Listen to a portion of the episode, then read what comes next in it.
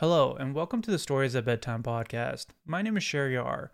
And a little bit about this podcast is I just always wanted to write well growing up. I used to write short stories all the time for myself, and I even wrote for Dungeons and Dragons group for that I was running. Um, I used to be a DM, but unfortunately, lately, I just kind of lost that passion. And this is just kind of a way for me to try and get that passion back through writing these stories and these these adventures that I've been kind of working on for the past I don't know a while now. They kind of just accumulated and I thought I would share it with uh, you all um, or whoever cares to listen and stop by to listen to this podcast.